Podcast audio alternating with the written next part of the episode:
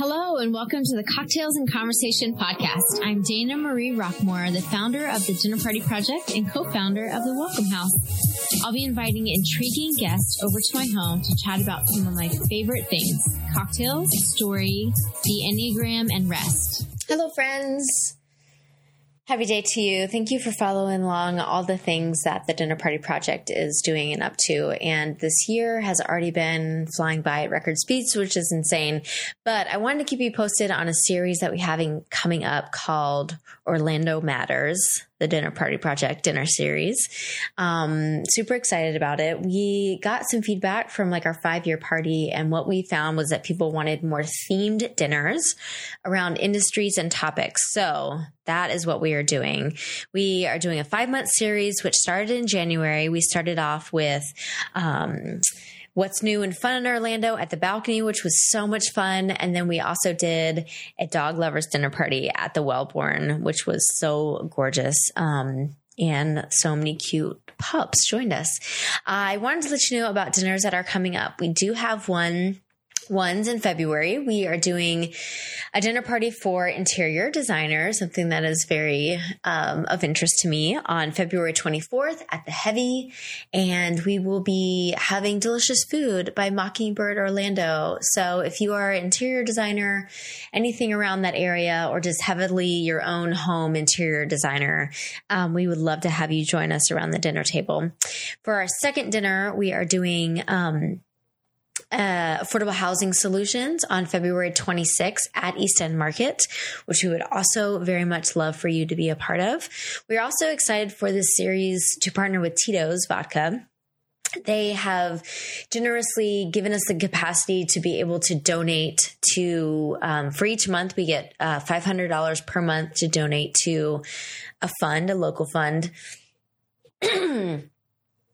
and we are choosing for January, we got to donate to the Pet Alliance, and for February, we're choosing to donate to the Coalition for the Homeless, which has to do with immediate housing, but kind of along the same lines. So we're very grateful for that. And in March, we will be doing dinners around health and wellness, also at East End Market, which we're very excited about. And the second dinner party w- will be around food deserts and food disparity within Orlando. So we would love for you to join us for that one. Uh, in April, we will be doing a dinner for the LGBTQ community, which should be very colorful and a lot of fun. And then uh, the second dinner for that month will be around inclusion. How do we um, learn better ways to love our, our community and language and questions that people might have? So we would love to have you join us for those. And then in May, we would love your input. So we are doing two dinner parties in May and we're taking a poll as to what industry and what topic that you would like to talk about. So DM us, um, email us, message us. You can vote. Uh, we'll be voting on social media and other places for you to let us know what you would like to see gathered around the dinner table. So thanks once again to Tito's for supporting us in this uh, dinner series and all the people that are kind of collaborating to make this happen. But we would love for you to participate. So we hope to see you around the dinner table soon. Hello and welcome to the latest installment of this podcast. Thanks for listening along. Um, this week we are doing a cocktail I'm calling um, Rosy Day. I've been really into rose water as of late, and so I kind of put a bunch of stuff together. Um, and it was interesting. It was good. It was good and interesting. Definitely not um, I guess something that I've ever done before, but it was um, an ounce and a half of Tito's vodka, and then about uh, half an ounce of Saint Germain, um, muddled blueberries. Blueberries are just so delicious this time of year. I, I love, love, love blueberries. Um, so yeah, for each cocktail, probably like three to four blueberries. Um, couple of blueberries, and then some lemon juice, a little bit of simple syrup. Um, and you just, oh, and then of course, sorry, um, about about an ounce or um, 70.75 uh, of an ounce of rose water. And you shake all of that up and you serve it up in a coupe um, with a little splash of tonic on top, or you can do more or less tonic, whatever you want. But um, yeah, it was good and interesting. But I was so thrilled to be able to share it with a friend of mine, Sean Welcome, who is an incredible creative within this city. And he's been here for quite a long time. And I've known that he has done um, this thing called diverse word, diverse word um, at Dandelion Cafe, which is, if you haven't been there, then you probably shouldn't call yourself an uh, Central Florida um, resident. Uh, it's kind of a rite of passage, but Dandelion Cafe is wonderful right downtown off of uh, like near Mills and 50 on Thornton Avenue. And they have something called Diverse Word. So it's a spoken word every Tuesday, which I feel like has been going on for about forever. So Sean started that and he is talented in the ways of expressing himself through the spoken word. I've seen him collaborate with Page 15, which has been really beautiful. And so it was really fun to have him and hear a little bit more of his story um, and what he's doing in this city, which is pretty incredible work. He is just a really like solid person and a kind soul. So it's always like fun to be around him. I trust that you are going to enjoy this episode as much as I did. Sean, welcome. Dana Rockmore. Welcome to the Welcome House. I am in the Welcome House. Come on now. Come on. I can't feel more at home than like right now That would make a lot of sense. because right? it's the Welcome House. It's Welcome House for This interview Sean. was meant to be. It was meant to be. Yes. This is like the early 20s interview that I've done. I think it's like the 22nd one or something. Cool. So, yeah. Get 21 was my favorite number for a very long time All right. because of Dominique Wilkins. I was a fan. Okay. So he's a NBA. But out, see, I don't know where you are with sports. I am like probably about 20%, like 23 is you know who- Michael let Jordan's me- let me- right? Do you- 23? yes. Okay. Do you know who Dominique Wilkins is? No. Okay. Yep. All right. hmm I'm not judging. I'm in like the Dwight Howard, Kobe Bryant, Kevin Garnett like level of probably Underst- okay. yeah, Dwight Fair Hill, Grant Hill. Grant Hill. Yeah. See see like I this is where I am. I'm about 20% in to to the sports world. All good. But I yeah. Fair enough. I do yeah, I do love basketball. Me too. Mhm. I I grew up watching the Bulls. Mhm. Good. Scottie Pippen, Yeah. Dennis You're Rodman. there. anyway, I love having you here, having a sharing a drink with me. So cheers. Cheers. Salud. Salud. Yes. And um the drink today is probably something rosy because it's got rose in it. It doesn't have an official name, but I feel like it's like Maybe you should call it the Rockmore. the Rockmore, the Rockmore Rose, something like that. Alliteration. Yeah. Works. it is something like I said that I am playing around with just like making stuff up. So hopefully you'll enjoy it and we'll see if it ever makes the light of day at a dinner party. But it is comprised of Tito's vodka, Okay. muddled blueberries, Saint Germain, um, rose water, and then lemon juice, all shaken up real well and topped off with tonic water, which is my fave. Awesome. Awesome. I know. I know. is- I would. I know um, as much about that world as you did about right. some of the basketball things. So, so, so I'm, I'm, I'm in the off position now. I'm like, all right, Rose, Water, Saint, Saint Germain. Saint, Saint Bernard. like, sure, yeah, Saint- yeah. Mhm. okay. I'm drinking it. that is is I'm great. watching it. You got skills. Um, that's very generous. So, speaking of cocktails, I would love to know if there was ever um, a go-to drink for you. Yeah, I got into cocktails maybe about a year ago. Just wanting to. I'm a I'm a learner, just all around, and Right. I like to have fun and that kind of thing. So, uh, painkillers is what I like. I- Right. yeah. That's my- such an intense name, but I'm sure it's very delicious. it is. Uh, my, well, my wife and I were at uh, Bahama Breeze one time, and Mm-hmm. they they served painkillers, and I don't know, everything just felt right. It was like, man, And then she's very inquisitive, like, how do you make this Right.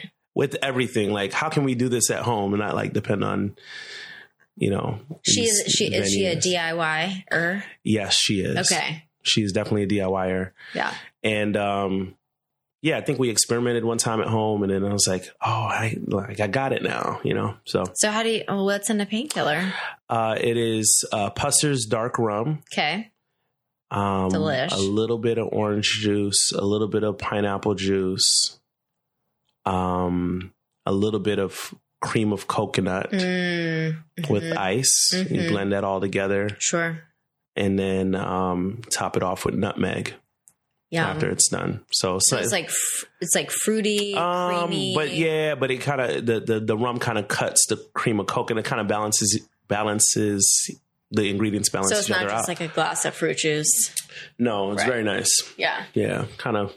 I don't know. I, I think I would qualify it as like a summer drink, but Fair enough. summer It sounds- summer fallish. Summer fallish, Mm. rum. I think you can do rum all year round, really. I mean, in my book, but depending on how you make it. Um, that sounds delightful. So, how? I don't even know how long you've been in Orlando. How long have you lived here? Since 1993. Dang. Okay. Long time. Yeah. Great. So you've been here for a really long time. Could you give us maybe uh, two or three of your favorite spots around town to either grab a drink or go for a date night in Orlando town? Hmm. Two or three spots. Um. So my wife and I like to go to the Robinson Yes. downtown. It doesn't it don't you feel like Miami Yeah, it's Like so Vice or something? Yeah, yeah, yeah. It's, It's super so- mm-hmm. cool, super chill.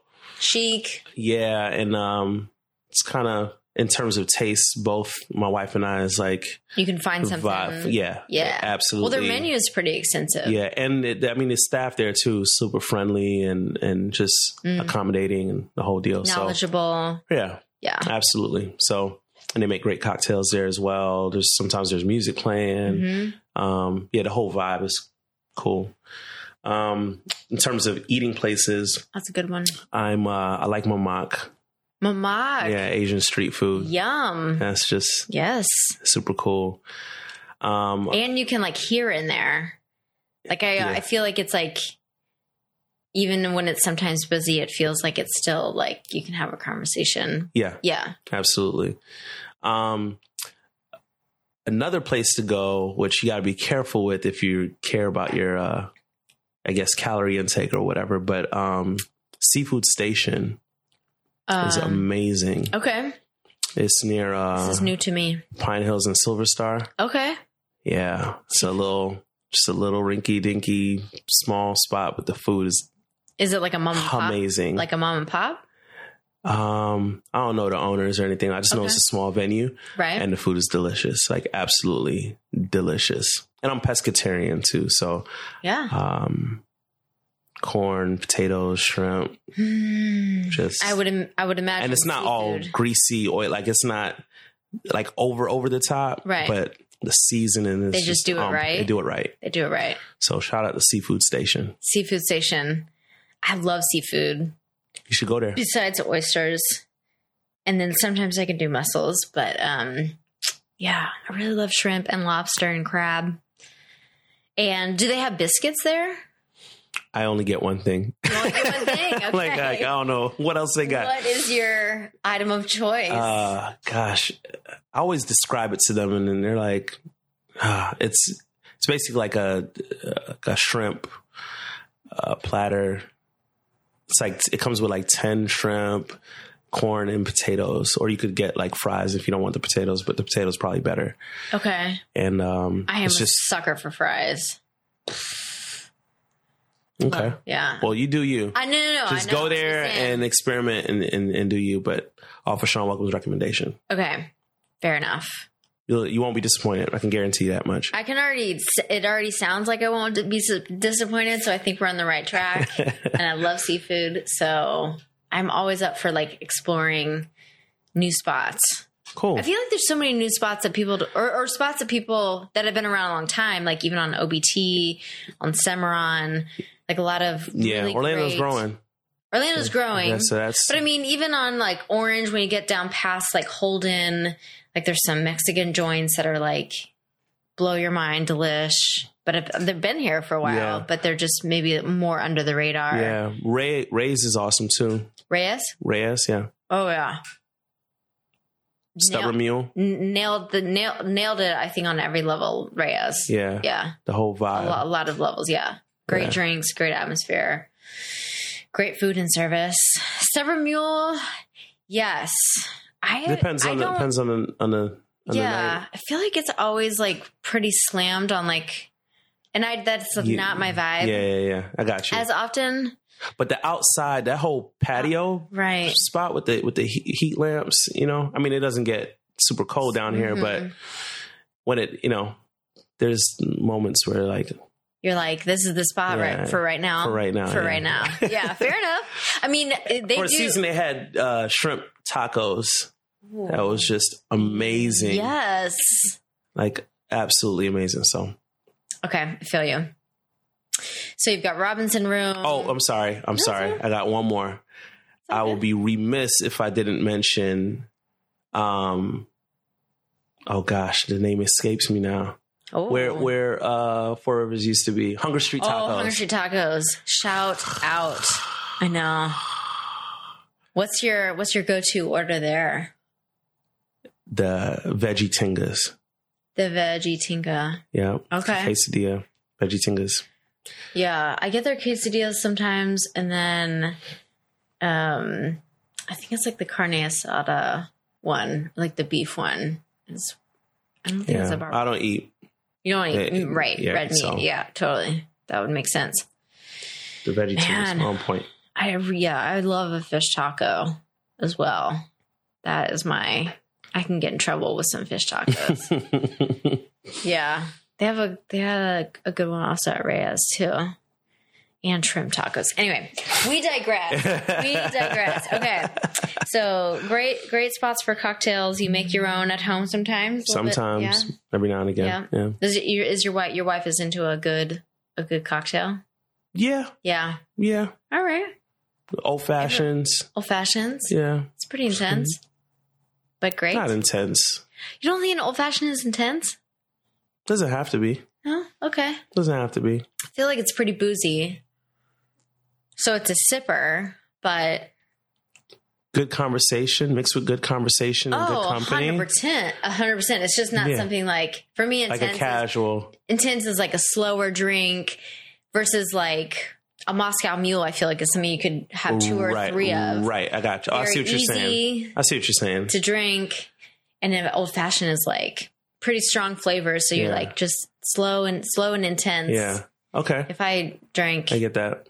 two or three of those, I'd be in a Yeah. Different bad- place. Different place. Yeah. right. I got you. Yeah. I got you. Fair enough. Good. So I was trying to think about how I first connected with you because it's been a couple years, but I'm not sure if it was through Phil or Ben, or I'm trying to think about kind of the first connections with you Um, were. I don't know. I, re- I remember my wife bragging on the dinner party project. Mm, like all excited. Oh, Sean, you got to check out this thing. It's like they do these dinner parties at people's houses and we got to go to one of these things Uh-huh. and the whole deal. And so I think, I think, uh, I don't know if you were working with Jenny Joy at the time. Jenny or- Joy um, hosted for us a, a lot at her in her home. Oh, okay. Yeah. She Okay. Was, yep. hmm So yeah, it might have been a, I think sh- my wife had known Jenny Okay. and might have found out about it through that. And I think that's she had worked for Jenny, right? for a period of for time. a period of time, Mhm. doing Yeah. like accounts or something. uh, Ruby Red Ruby Red cleaning. Yeah, mhm. Yeah. Doing some sales with with that organization and helping yeah. out with that. So, um, Right. but yeah, I, yeah, it was a few years ago, and I think that's how I first heard your name. I don't know how you first heard mine, but Right. I mean, I, yeah, I think it was through like Phil, his son, hmm or maybe Ben. I remember you came to our office at the old place. Yeah, at the old office at the at the down, way down somewhere. OBT in Conroy. Yeah. Yeah, that's way down somewhere. Yes. Okay. So descriptive, David. Stop. Right. Stop with all the description. way down somewhere. Um, yeah. So I think I think that was like learning what you were doing, and then I I maybe had heard about through the spoken word stuff that you had done. Like, you have, you have you ever done stuff with like Kaylee Square or Prior to us moving into their building, or no? I think like I feel like it was years ago. Or No, I hadn't. no, okay. Mm, not before we Or moved page fifteen Page fifteen. Yes, I've done some stuff with, with youth. them with, with Mhm. Julia. Yeah, okay. Anyway, through all the folks in Orlando, I got connected to you and heard all the things and listened to your spoken word over the years, which has been such a beautiful offering that we have in Orlando. Um, expressing creatively and sharing stories, which is what we're going to do right now. but uh, you do this on a very regular basis, which I think is really cool and beautiful, and like makes you know cities really unique. Thank you. So we are going to jump into story, and I'm excited to hear learn more of your story and um, the ways that we just don't have a lot of control and where we're kind of placed in the world and what kind of um, resources we have and don't have and um, family of origin that we are in, you know, and Yeah. we are all trying to like muddle through and figure it out, you know, through our up, you know, kind of adolescence and upbringing. And then as an adult, we get to, you know, shape a little bit more of what our world looks like. But in those formative years, we don't really at all shape what, you know, kind of that, that um, time was. So I'd love to kind of know, like, where did you start? Where was your family? Like, do you have any siblings? Like, what was the vibe growing up in your family like? Yeah. Like, what was the early days for Sean Welcome like? so uh, my family's from Guyana. okay. Guyana is uh, country in South America. It's the only English speaking country in South America. I always have to start with that. It's predominantly made up of Hmm. Uh, did not know Af- Afro Guyanese and Indian Guyanese primarily. Okay. Um, and so that's kind of like the dominant um, uh, ethnicities there. But um, both sides of my family are from that country. All of my roots, um, everything really starts there. okay. Um, From like generations back. Yeah, I'm, I'm first generation American. I'm I'm of born in uh, Brooklyn, New York, Right. when I immigrated to to the U.S. So you weren't born there. No, I was not. Got it. But But, all- both of your fa- But parents. yes, yes, and born, their families. and their fa- the whole deal. Okay. So in terms of like culture, Culture. like that was the dominant culture in my household. Reggae music, roti and curry, Oh, You know, like, boy. Cook up rice. Now you're. Um, uh, which is weird because I, I kind of growing up, I didn't like. pause this and go like get some curry. So, um, so that's my family. I and uh, I was born in uh, Brooklyn in 1983. okay. and I grew up there the first uh, few years of elementary school Mhm. um, in East New York, roughly What part of Brooklyn? East New York, East New York. East New York, yeah, so Oh, side of town, okay. yeah. So, um, back and forth between my mom and dad's house. Okay. Um, really, my dad was more, yeah, East New York ish. Um, my mom's side more stayed in Bed Stuy uh, kind of area, but um, yeah. So, and when I was uh, eight and a half ish, my mom wanted to get out of New York. Mm. And she moved to, she was looking for a house in Orlando, just wanted to get out of the cold. Her sisters were, um, I think, settled in Jacksonville at the time. Okay. And so she was like looking for different places. I wonder how she landed on Orlando versus. Well, I had one of her sisters lived in Miami, the other lived in Jacksonville. So she would Ah. travel back and forth and. She was I don't know whatever it was about Miami that she didn't want to do, uh, whatever it was about Jacksonville that she was like, uh, but Orlando she just fell in love with, Whoa. and so um, ended up buying a house there, and um, for a year of my life live, leaving uh, Brooklyn, I lived in Jacksonville with my aunt while the house was being built, and then um, when it was finished, I moved to Orlando in '93. Okay. So tail end of fourth grade, like Mm. tail end of elementary school, Mhm. I kind of wrapped up here and um, stayed ever since. hmm So um, I don't know. I would say growing up was um, when when I, when I was in New York, just uh, between houses a lot. My mom and dad weren't together. I just kind of knew who was who. Okay. Were they were they ever together in your life? um, they were in my life independent of each Right. other. Okay. um, and so I have very little memories of of them being together. But I knew who was who, and and you know, I would go to my dad's house on the weekends, and my mom's during the week, or Mhm. sometimes I stay at my grandma's. There was just a lot of family um, um, in the area, hmm and uh, yeah, just went to school, went back and forth. Do you have You any siblings? Yeah, I have a older sister and a younger brother from my mom, All right. and uh, from my dad, a younger brother and a younger sister. Okay. So you got five total, Um, or like So- two. Like so that yeah, on so your mom's side, there's three kids. On your dad's side, there's two kids. there's three, Oh, there's including three me, including me. Right. I guess Two so. others, Two others. Two others on both sides. two others on both sides. So five total between all. So uh, with an asterisk, Okay. we'll come back to that. But yes, Okay. Cool. Mhm. All right. Got it. so but yeah, it was it was cool. It was fun. Um, got Did it- into basketball. Did it feel like um or sorry, no, no. Yeah. Yeah, I was just curious about like the the feeling or the vibe of of of of the Change? kind of home life. No, Oh, no, no. home. Like of like w- was there tension a lot between your parents or like did you feel that or was it like cool? Everything's cool. there there was there was tension, um, but n- not. Um, my- my parents were very, I think, intentional of trying to keep me away from those spaces. Hmm. So I know there was conflict, but not that was overtly and repeatedly in front of me all the time. right. So you didn't live in a I didn't live of in a constant unrest. state of fear, hmm uh, constant state of nah. It wasn't. It wasn't like that. Like You felt Uh, very loved by both your parents. yes, Yeah. I did. Right. I did. Um, and it was just a reality of like, hey, I'm with at this point I'm with my mom, and at this point I'm with my dad. right, We- I know it's.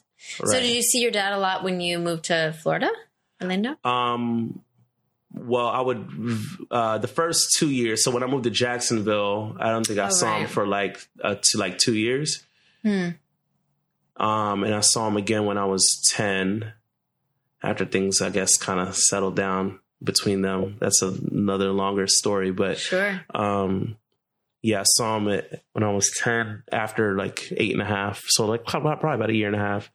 Uh, up in New York, so I would spend my summers up in Brooklyn All right. when I lived here in Orlando. Got it.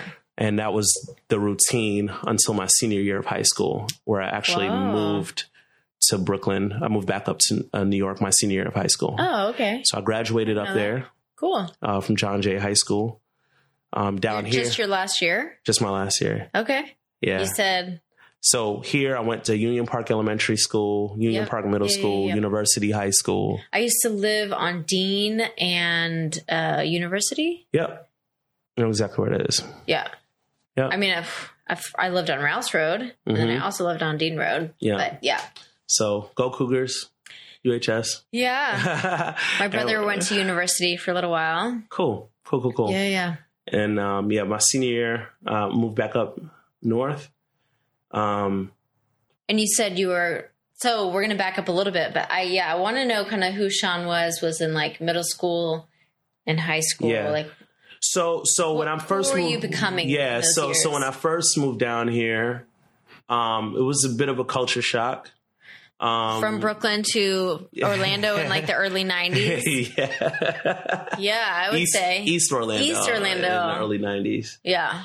Um, Union Park. Union Park, yeah. So, um, yeah, tail end of fourth grade. It was uh, one of five black kids in my elementary school, Mhm. um, which raised some challenges I didn't quite understand. Um, experienced uh, racist attitudes, you know what I mean? Just kind of like not knowing how to deal with this person that looks very different from everyone else in your class. I think, um, and uh, certainly not playing placing all the quote unquote blame on the, the other fourth graders. You know what I mean? Like kids are informed by their parents and and their culture and their society, whatever their influences are. So, um, so that was a little bit of a challenging year, kind of weird, and um, kind of didn't know what was going on. And entering a school year halfway through is always Yeah. a challenge. hmm Uh-huh. It was. Um, fifth grade was a little better. It was cool. Kind of gained a better sense of uh, self. So, like, part of the reason that was a challenge is my, when I was in Jacksonville, I was really introduced to the gospel.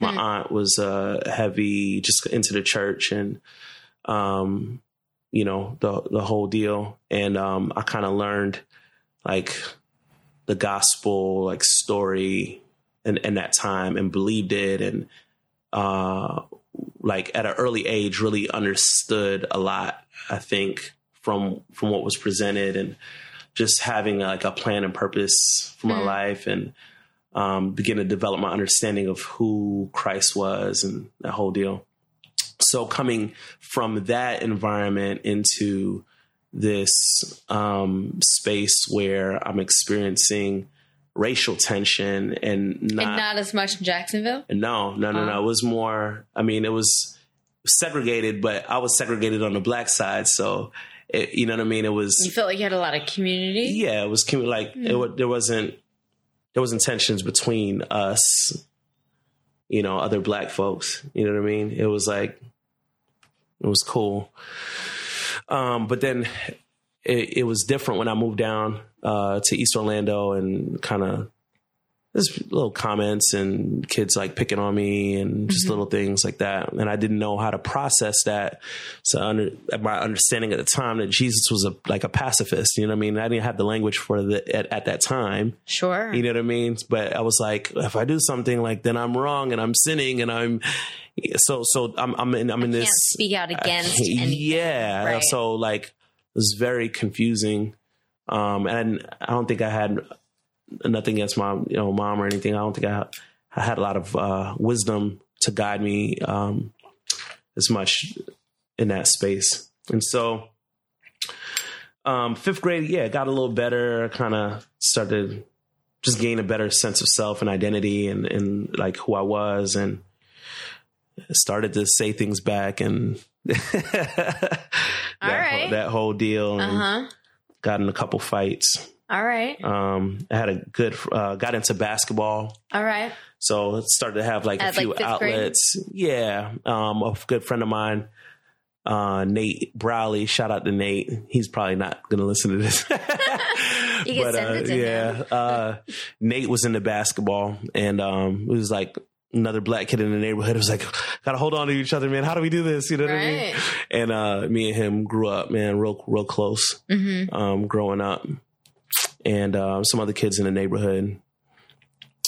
So, um, yeah, I don't want to, you know, kind of bog you down with too much story, but uh, essentially, back to your question, like how was, you know, elementary, middle, high school? Mm-hmm. Um, I kind of learned how to navigate social spaces better um, through those uh, challenges.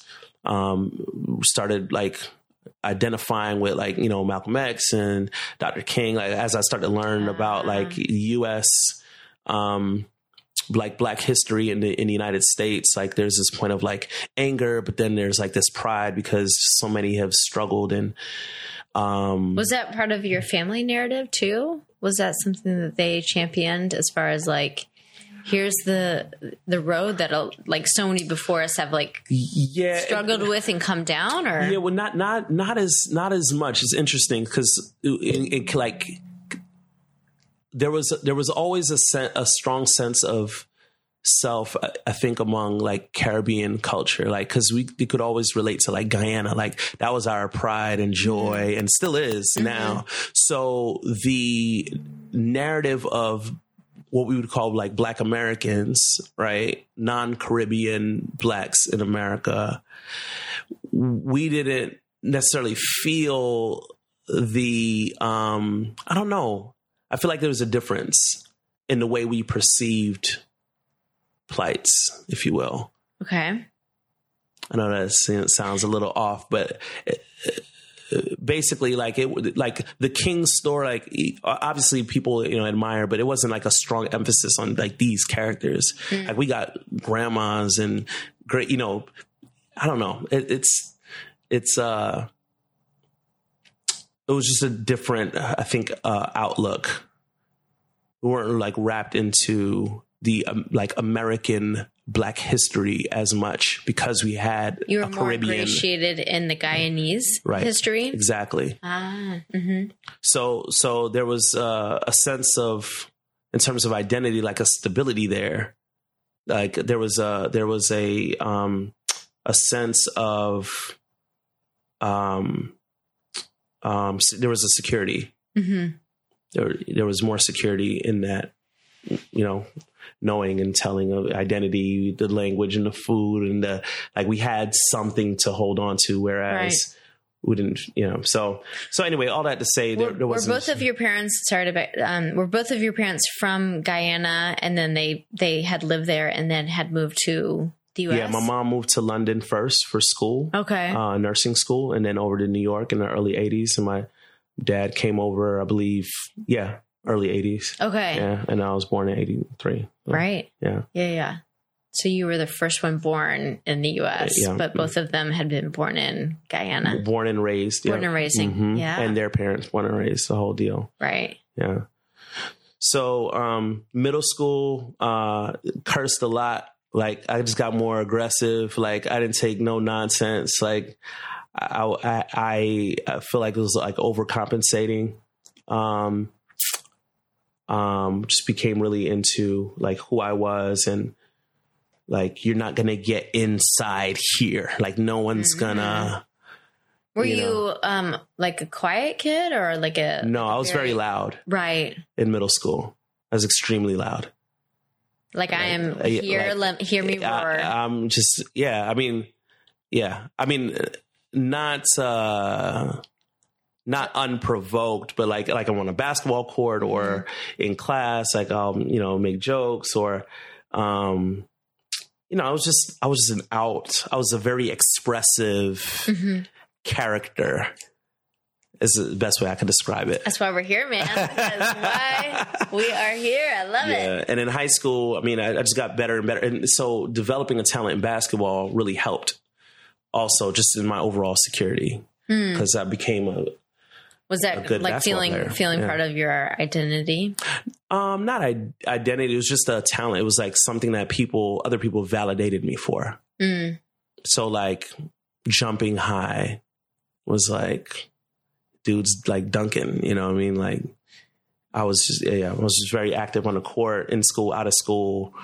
Um, was that something you thought you'd maybe aspire? Oh, absolutely to be. Yeah, mm-hmm. I was going to the NBA in ah, my in my head. Really, in my head. In, in my head, for okay. sure. Absolutely. So, what made you want to finish up your last year in Brooklyn? So, um, I had some tensions with my mom. Mm-hmm. Um, my mom was a single mom here, um, dated on and off. Uh, but senior year, uh, she was uh, there was a guy in the house, and it just kind of felt weird. I felt like she was treating me different, um, and at, in my viewpoint, unfair at that time. Mm. Um, and the dynamic didn't work. I was uh, like early 17. There was, I think she may not have known how to manage myself and her relationship. The, I don't know. Mm-hmm. I, I, don't want to speak too much into that, but sure. it just there was tension, mm. and um, I wanted to leave. At the, I was also getting benched uh, on my high school basketball really? team. Yeah, and you went to university. Mm-hmm. Yeah, so the the combination of those things was like, man, and then also thinking about my future I was like, it would be great. So my whole plan was like, I'm gonna move to New York. Mm-hmm. I'm gonna play for Syracuse, Boom. and then I'm gonna get drafted by the Knicks. that was your. I was like, I was like, I was like, oh, this is like perfect life. setup. I was like, this is perfect setup. Okay. So I called my dad. and was like, I, I mean, the tensions were really high. I mean, Right. not, you know, so not down trying And to also, downplay like, that. high school years are just like intense.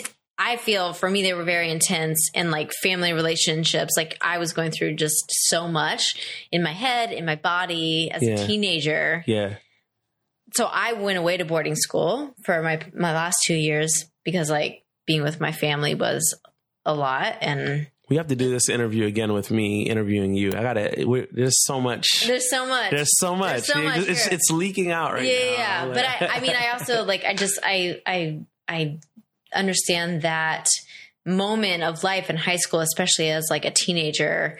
There is a lot. I feel like coursing through your body, and a Mhm. lot with parents, like at that time. So Yeah. having that space, like for me, was a really good thing. good. But sounds like maybe that was something along the lines of you're like, I think that we need a little of space Yeah, to make things like probably a better dynamic, yeah, yeah. So, um, and for you to play for the Knicks. So perfect choice. Yeah, How'd so- that go? Your Uh, last year. my last year um, went uh, great. It went great. I um, moved, uh, moved in with my dad, which was new for him because I only spent time with him in the summers. So now I'm like Year a 17 year old, and I'm here for the long haul, Right. quote unquote. You know, um, and so yeah, uh, all of the things that I wanted to do, like I was just in a new space. I loved it, having just a new environment, just fresh start. Mhm. It was so what was needed for me at that time, and um, and uh, a couple months into uh, enrolling at John Jay High School, uh, I was in Park Slope in Brooklyn. Um, my friends were rapping. Now, growing up, I love music, um, but I'd never seen anybody my age like spit lyrics the way that I would hear something on the radio. I Hmm. was like mind blowing. And so uh, I was in that environment and I was like, kind of squinted my eye a little bit, like, could I do that? And um, I went to one of my friends and uh, I brought him like a rap that I wrote, you know, just like to see what he thought about it before I went out and said I was anything. Right. And um, I told him, yeah, I was like, yeah, I don't really rap. I don't really do this. Well, but how about this? How about this? Right. And he he thought I was playing with him that I had, but I was just like flexing. Oh, right. I'm really not that great, but yeah, exactly. right here I am. And so like I really never. Have done I was like, I've never, yeah. And uh, so I kind of took that. That was like a almost like a co-signature Mhm. on the thing, and I I can maybe do this. yeah, my mind really opened up. Like when I started to write more and more, I was like, it was like, uh, if you could picture like a, a curtain, right? Okay. And there's light behind it and there's a slit in it Okay. and this little light peeks through the slit. And I just kind of opened it up a little bit and I was like, what's this? Hmm. And then I just tore the whole thing open. There was this whole other world of this gifting that I had that I like. I it was almost like a just a discovery. Like, oh my gosh, this thing is sitting here. I could I can think of just the craziest things and put it together, and people be amazed. And so I was like, this is great. So Yeah. so now I'm playing ball. I'm rapping. Like Feeling good? I'm feeling good. yourself? I'm feeling myself like I'm away from like Orlando. I'm like I'm I'm back home in my like I'm back home right. uh, in Brooklyn, you know, and and uh and so yeah, it was great. Um and Did uh Syracuse come knocking? no, they did not. But uh, a bunch of uh, D3 schools were. Okay. Um, so Manhattan Community College, Kingsborough Community College, um, County College of Morris, which is a D2 school in Jersey. Um, I was getting letters like crazy. Yeah, I think I averaged 19.9 uh, points a game in, in my division. Um, was uh, number one in free throw shooting percentage um every like I, I just put all of my energy into basketball because i was that's all i had Mm-hmm. and and um writing and so in, in between time you know like did nothing else. So yeah, it was cool. Did cool. you like school? Did you I like did. right? Yeah. You said you're a learner. So Yeah, yeah, I like, love stu- school. You like Yep. It was cool. Everything was good. all right. Everything was good. Um, and so uh, my dad did not like the idea of me um, playing college basketball. Um, Because well, it wasn't a four year institution of something like in an academic context. And so if you think back to um, like culturally in Guyana, there's not a whole lot of like the, the the American context. Like we would say, oh, like everyone gets it. Like you go to NBA or you play college basketball or you, people you get scholarships to like that doesn't happen as much. And that that was not something that was exposed to my dad. So it was almost as though I was making stuff up to just kind of do what I want to do, and he was ahead of the game. You know what I mean? Like I'm. I know it, it sounds a little weird nah. but um yeah it was just you know why would you i was trying to explain the two two deal like you you go to college for uh two years and then transfer to a four year university. Mm-hmm. um but he wanted me to go straight to a four year university which i didn't think i was ready for at that time. I didn't know what really what i wanted to do. Hmm uh thought i might wanted to teach you know because i like to learn. Constant theme of my life. And so anyway long story short we just kind of butt heads on what i was going to do after high school and uh he was just not for me playing ball even if a college was going to pay for me to play basketball at the school um he was Pay your he- way. he wasn't um for that because it was like you're playing you know it's just uh he didn't it, you know, it was like it's it's all it's not productive But you're going to college? but you're playing don't judge my dad Okay. Good thing people can't see me. Okay. right Got it. Yeah. So did you play college ball? i did not i moved back did to orlando Ah. yeah i went to valencia I went to Valencia. valencia east campus came back started Valencia valencia played intramurals won had to to get all that energy out Yeah. um, champs valencia east campus 02 All right. say something. Uh, so that was good, and um, uh, I Was yeah. playing professionally still something that was like a part of the dream, or were you like, No, I was- I was season has satis- passed? I was satisfied. I, I satisfied everything I wanted in my senior, year, especially when uh, we won intramurals in Valencia, and then and then I went on to play like on some, some adult leagues. Okay. Uh, I think up until like 2004, really, I was really active with, with basketball, and then um, yeah, while going to school. So yeah, I graduated Valencia in 2005 with an associate's degree in general studies, uh, and then wanted to teach. Went to Barry University at their uh, School of Education. I thought I was going to do like K through six. Um, because that's what I had a uh, like Florida minority scholarship for, and uh, had to drop out of school because finances fell apart. Uh, my car broke down. It was like my granddad's car. I was kind of like co-sharing with him. You know, I was just like trying to make it, and things yeah just kind of fell apart. But what I held on to was that new gift that I had with writing and performing and storytelling. So I started to go to open mics during my um, time at Valencia and uh, yeah, I think yeah, that was the first time I really performed like on a in a stage in like a poetry rap kind of context. and and not any in New York. Uh, in the hallways in my high school, yeah, but All not you know it wasn't that was all rap stuff, but where it kind of merged into performance poetry was more. Uh, when I came back down to Orlando and went to Valencia, and I was like, "Oh, y'all got to hear this!" And Uh-huh. no one knew me for writing. I learned that up there. Right. I, I, I developed and discovered that talent up there. Mm-hmm. So when I came back down, I was like, Black, you know, that was my nickname. Like, Black, you don't write, like you hoop. You know what I mean? Like I was known as a basketball player, not Mm-hmm. a writer.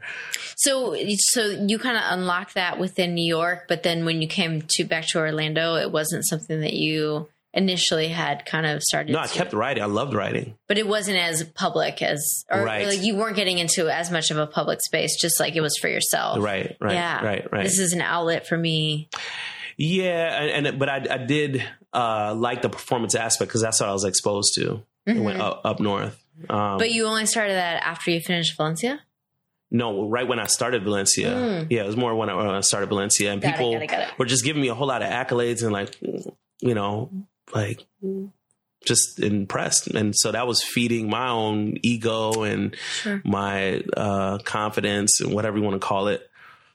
And uh, yeah, so so I started looking for venues to go to open mics, and I started doing that like 2004, 2005. I was at AKA Lounge on Sunday nights. What? Yeah, or Yeah. CC Tennille and and Rod Z hosting. Um, so that whole little like early 2000s, mid 2000s era Sure. um, going there, going to, I forget the other name of the other names at some of the other spots, vocalization and, um, yeah. So I was just on a journey to like express this thing. Like I would just create stuff and get on the mic and spit it, write it, you know, like that was my thing. Um, and then it just snowballed. Um, it got to a point in 2006 when I had to um, drop out of Barry University that um, we were doing a poetry play.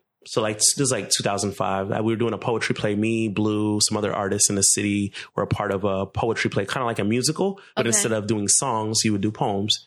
You would like perform them. And so at the old Dr. Phillips Performing Arts Center on North Orange Avenue, before where it is now, Sure. it was there uh, on, North Orange. We had a play there in the old the Dr. Phillips Performing Arts Center. Yeah, Center. I'm trying to picture where it was. You know, uh, so it was on North Orange Avenue. It was like a Mhm. stone building. I can't.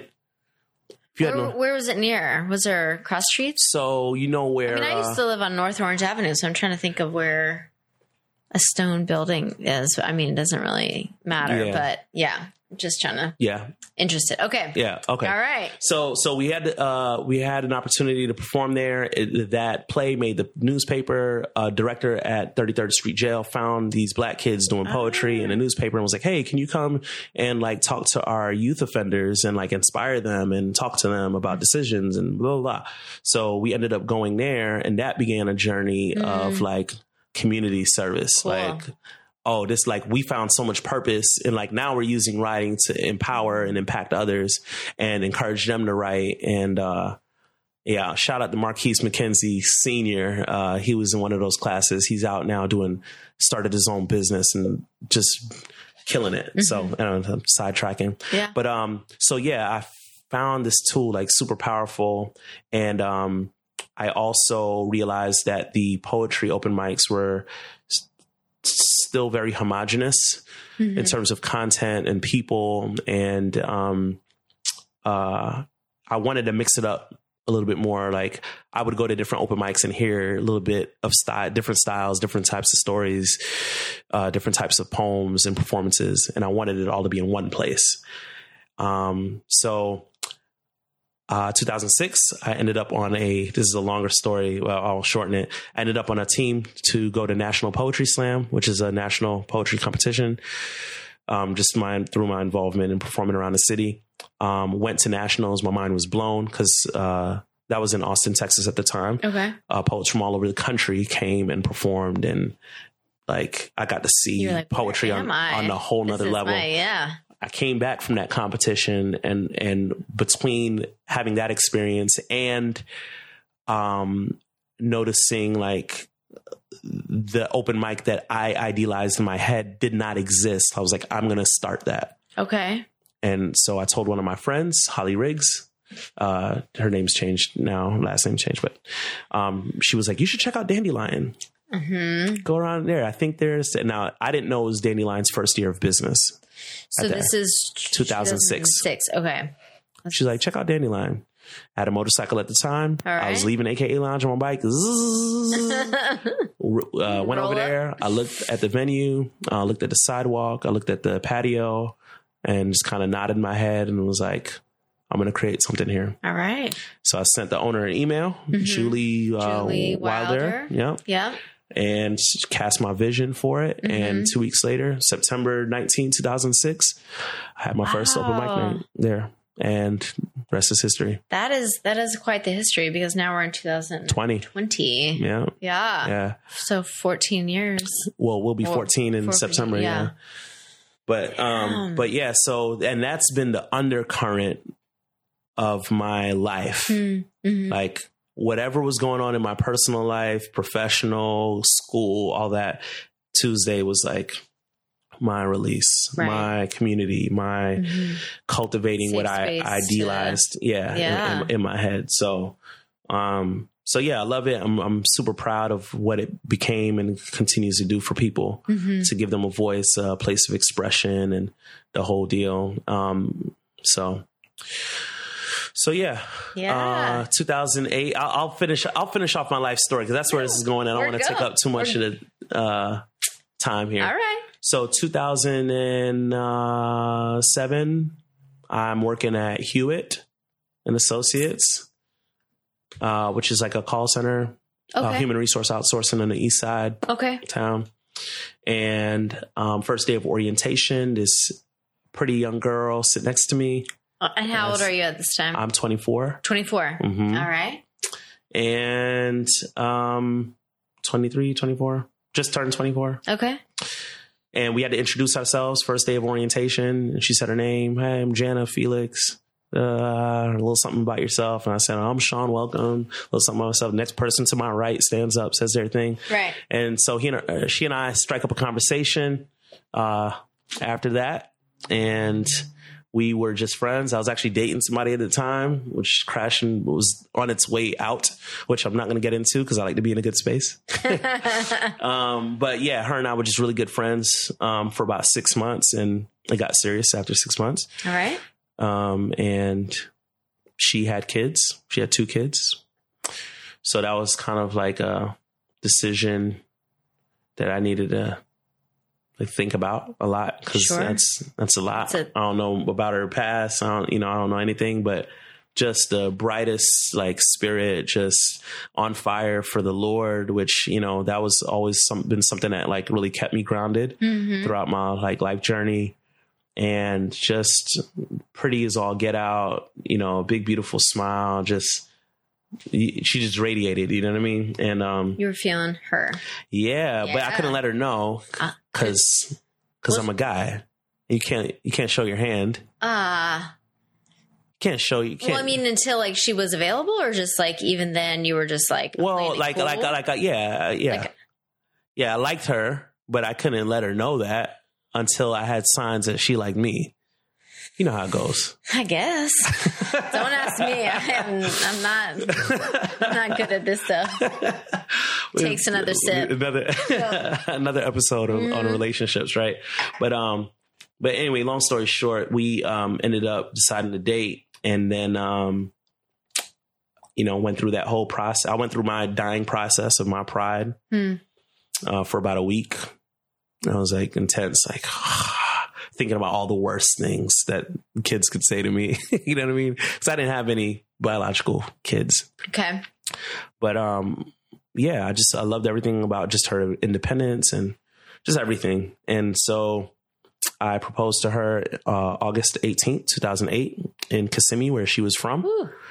and then uh, we got married in november 2008 All right. so So you've been married for 11 years yeah, going on 12 years. Yeah. Wait going on 11 what's what are we in going on 12 I know. good night It's going on twelve. So, so uh, when we got married, um, I had a ten year old daughter and a seven year old son, and we were twenty five. That's Yeah. So she had kids young, right. has her own story. Sure.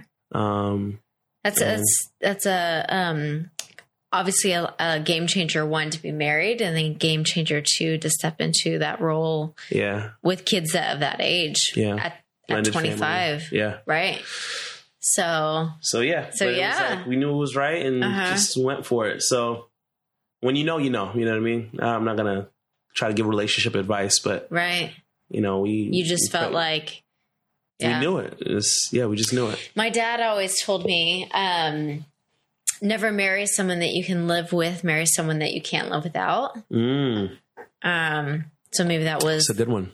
the the moment of uh meeting jenna Yeah, yeah yeah, and it was it was a, I think it was a, a maturity thing for both of us because for her she had to really trust again. So I mean, it was a risk for her. It was a risk for me. but both risks that we were both like willing, Willing to take. to take, yeah. You know what I mean? Um, and our family, well, my family kind of didn't understand it. so like, what are you doing? Not, Sure. not as much. Some, It's some pretty It's pretty young, somewhat yeah, young. Yeah. yeah. So I can But- understand the concern. Sure. And uh, yeah, it was kind of scary for some people, but we knew Yeah. and uh, just went with it. And here we are, Here we are. still are. strong. So So, as you may know or may not know at all, cocktails are kind of my thing. At the end of a long day, or any day really, crafting a drink, whether it's simple or more complex, I really look forward to a delicious cocktail. Plus, it makes all conversations better. Tito's handmade vodka is always a go to for me. It's the perfect thing to have on hand to make just about any cocktail. That is what I love about Tito's. It's so versatile. Anything from a Moscow Mule to an elderflower martini to a white Russian. Plus, Tito's handmade vodka has won a million awards, but for real. It's been distilled six times and won the SF World Spirit Championship. So the next time you are looking for an incredibly drinkable cocktail, pick up some Tito's handmade vodka. Plus, you should head over to titosvodka.com to read up more about their story and pick up some delightful recipes.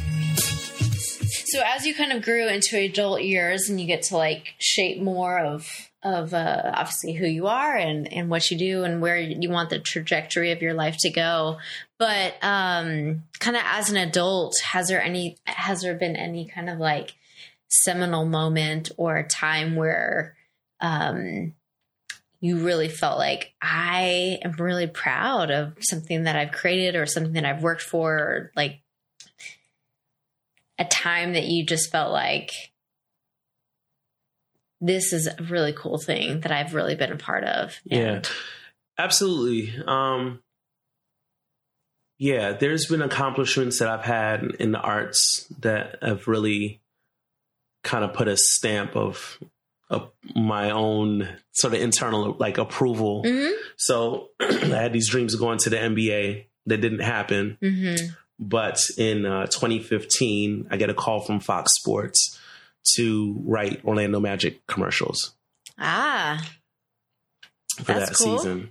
And so uh, the season opener for the 2015 16 season, that was me. Um, and I was all on TV and and I put this little post on Facebook. It was like, after, you know, da da da, I started naming all the obstacles. And then at the end of it, I was like, I still made it to the NBA. And I, and I po- posted the video. so that was really neat. Um, graduating came full circle. Came full circle. moment. Yeah. yeah, I was like, bam, I did it. Uh, you know, wasn't the way I thought, but right. you know, That's pretty the cool way though. God kind of, yeah, it was cool. Right. Um, Dandelion, obviously, diverse word. I'm, I'm, I'm proud of that. Um, still am. That's Mm-hmm. still, I mean, that's ongoing. Um, graduating Valencia was a, a huge milestone. I was really happy about. I never thought I passing uh my statistics, like my math courses, was like You know, I took dread. statistics twice, right? I don't know that. Oh yeah, math But- is not my my my jam. Yeah. and I I had to drop out the first time statistics, and the second time, Yeah. Yeah, it, it was a lot, but I, I got over that hump and I was so happy and proud. And I got my associate's degree. I was like top of the, you know, king of the hill. Um, in 2013, uh, so I'm gonna I'm gonna jump forward in time All right. because you're talking about accomplishments, so I have to kind of Yeah. rattle those off. Um, in 2013, um, I uh, went back to school. So when I left after Valencia and I had to drop out of Barry University, which had a satellite campus in Orlando, I was just out of school for like seven years. So jumping back in in 2013, like at UCF, mm-hmm. it's like, all right, I'm going to do this. They have a creative literature track. And I'm like, oh, I'm going to, ah, I'm gonna get my bachelor's in like creative writing. Like that makes sense. And so um, I graduated UCF in uh, 2017 as an adult. I'm like 34 or something. I don't know how old I was. yeah, But yeah, it was like 15 years from the time I started college, you know, to Mhm. to uh, 2017. I got my bachelor's degree. That was a big moment that as must well. have been yeah, really fulfilling yeah. and exciting. To did you walk? I did. Um, did. and I uh, actually switched my track to English literature the last uh, few semesters. So Okay. my, my is in English, but with the literature. All right. Right, so That's pretty amazing. so it was cool. And then I mean other things. I mean performances. I've uh, traveled all over the country, speaking and performing, and like that doesn't happen. Norm. That's like not normal for poets. To travel. Um, n- not in the capacity that I have. I think. Hmm. So like the normal track is like you're a poet, you have a chapbook or a CD or you know you kind of you go Perform to locally. locally and you know it's like a little, little poetry thing hmm but you know larger venues of three 400 500 1500 people major summits conferences Mhm. like the you know those are usually reserved for like speakers like people who do motivational speeches and Mhm. that kind of thing but i've kind of wiggled my way in that space with poetry Right. and performance poems and been able to get um, engagements with um, Orlando Magic. And um, there's an ad right now for Full Sail, Full Sail University's enrollment ads. That's my voice under there. Ah. Yeah. So All that's, that'll come up So on you like probably have run into and Sean Welcome more often than you would, have, would realize around town. yeah. All so, right. so like that, I think those things just like blow my mind because it was just something that I was, you know, just writing raps in Mm-hmm. my dad's my dad's house. You know what I mean? And at school and and it snowballed into this thing. I think in part because I was really open to other styles of storytelling, and then being exposed to National Poetry Slam and hearing other artists and being open to like what other people had to share.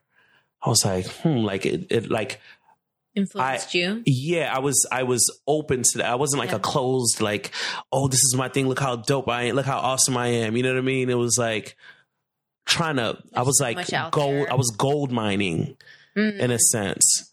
You know, like my um Todd Cavanis, he was a host of a Tuesday night at Will's Pub. He had this line that I'll never forget, and it wasn't even like it need like I didn't even get it at time, but it was the descriptor that he used that that locked in my in my head. He said the warm curve of a question mark. I was like, what? I was like, Who? I, I don't even remember the poem to this day. I do not remember that poem, but I remember the words coming out of his mouth, Mm-hmm. the warm curve of a question mark, and I was like, "There's just so much." And so I, I learned like there's so much that I can learn from other people. Mm-hmm. Sometimes people get hung up on what they don't like about a person or what they don't get, and don't Sure. focus on their assets Yeah. and what they are producing and what you can gain from that experience. Hmm. And that was my disposition. And I think that's part of what has helped me uh, incorporate a lot of what I heard into my own writing and performance. And, and like through performance, you start to, you also let out things that you just want to say, you know, like in the world, you know what I mean? Um, your, from your present life your own, yeah, your life experience, Yeah. your worldview, your creative prowess, just like flexing those muscles, Yeah. um, creativity muscles. And so, yeah, I have a lot of uh, things to be proud of- of. Speaking of life experiences, um, has there ever been um, a season or an incident or anything in your life that has been more of a um, maybe a, a harder season or something that was like kind of like a, a pretty big challenge or something that you've ever kind of had to face and then like how did you walk through that and come out the other side of that with life Yeah, it's a good question. One that I was expecting. Based on we kind of chopped it up a little bit before we hit, hit the record button. Um, so I will start with um, the end of 2012, September of 2012.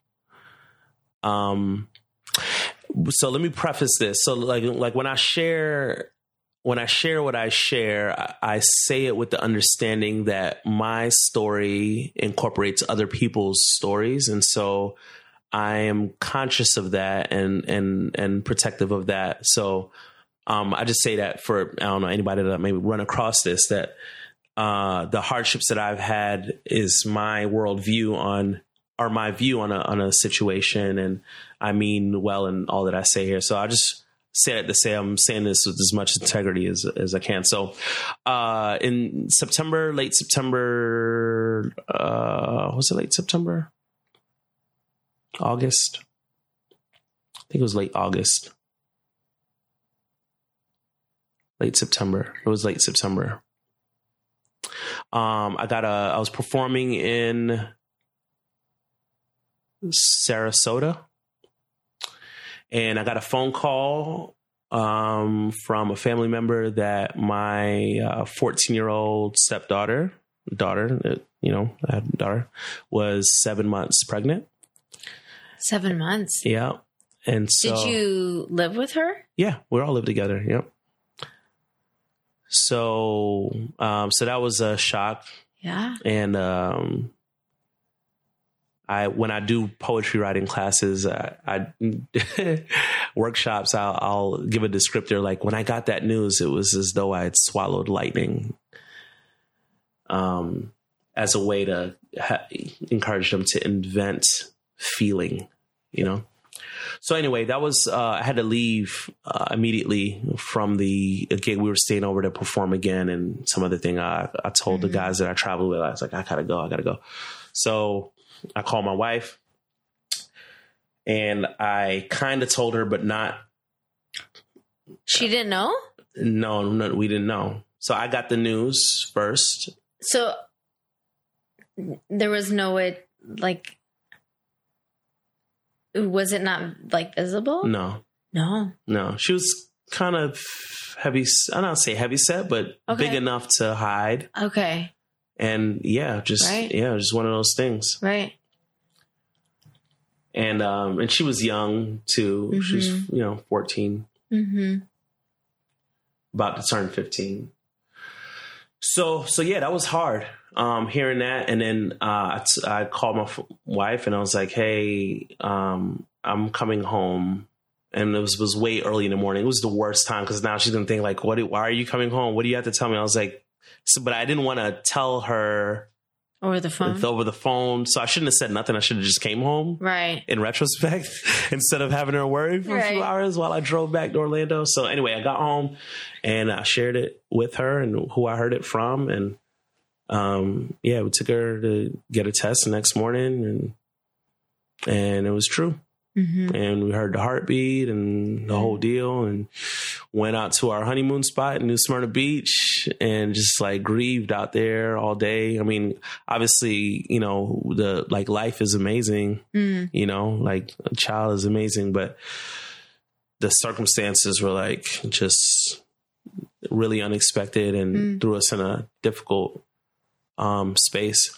So yeah, that was really hard. That was a difficult, a very very difficult time that introduced a lot of challenges and tensions in my family, around my family. Sure. Um, from both sides of our family that we kind of had to like try to navigate, navigate through. Yeah. so, um, a month later, I found out that the person I thought was my dad wasn't. Oh, whoa. Yeah. So the guy in Brooklyn that yeah. you would spend the summers uh, with? Yeah. Was not your dad? It was not my biological dad. It's not right. Okay. Right. Was not my biological dad. Okay. Um, I was uh about three days away from flying out to Hawaii on an engagement. So it was like long flight with this thing on your brain. Mm-hmm. Um, I called him the next day, and so I'm I'm I'm I'm pinning the first story with my daughter and I'm and I'm coming here just to kind of give you when you, when you mentioned the seasons, mm. like late 2012 was a season going into 13, of like a succession of hard right of things. things. So um, it turns out that my my dad that I knew was my dad found out I was not biologically his when I was five. He didn't know how to communicate that to me. Um, with that information, he still decided to stay. He took, did a test again when I was eight. He didn't say anything to my mom at all. So he he just had a, a feeling. Um, well, yeah, people would say things, and I don't look exactly like him. You know what I mean? Like I, I oh. look more like my mom, but that okay. was kind of like, oh yeah, you look like more like your mom, you know, kind of deal. That was because I did question it uh, at one point or a few points.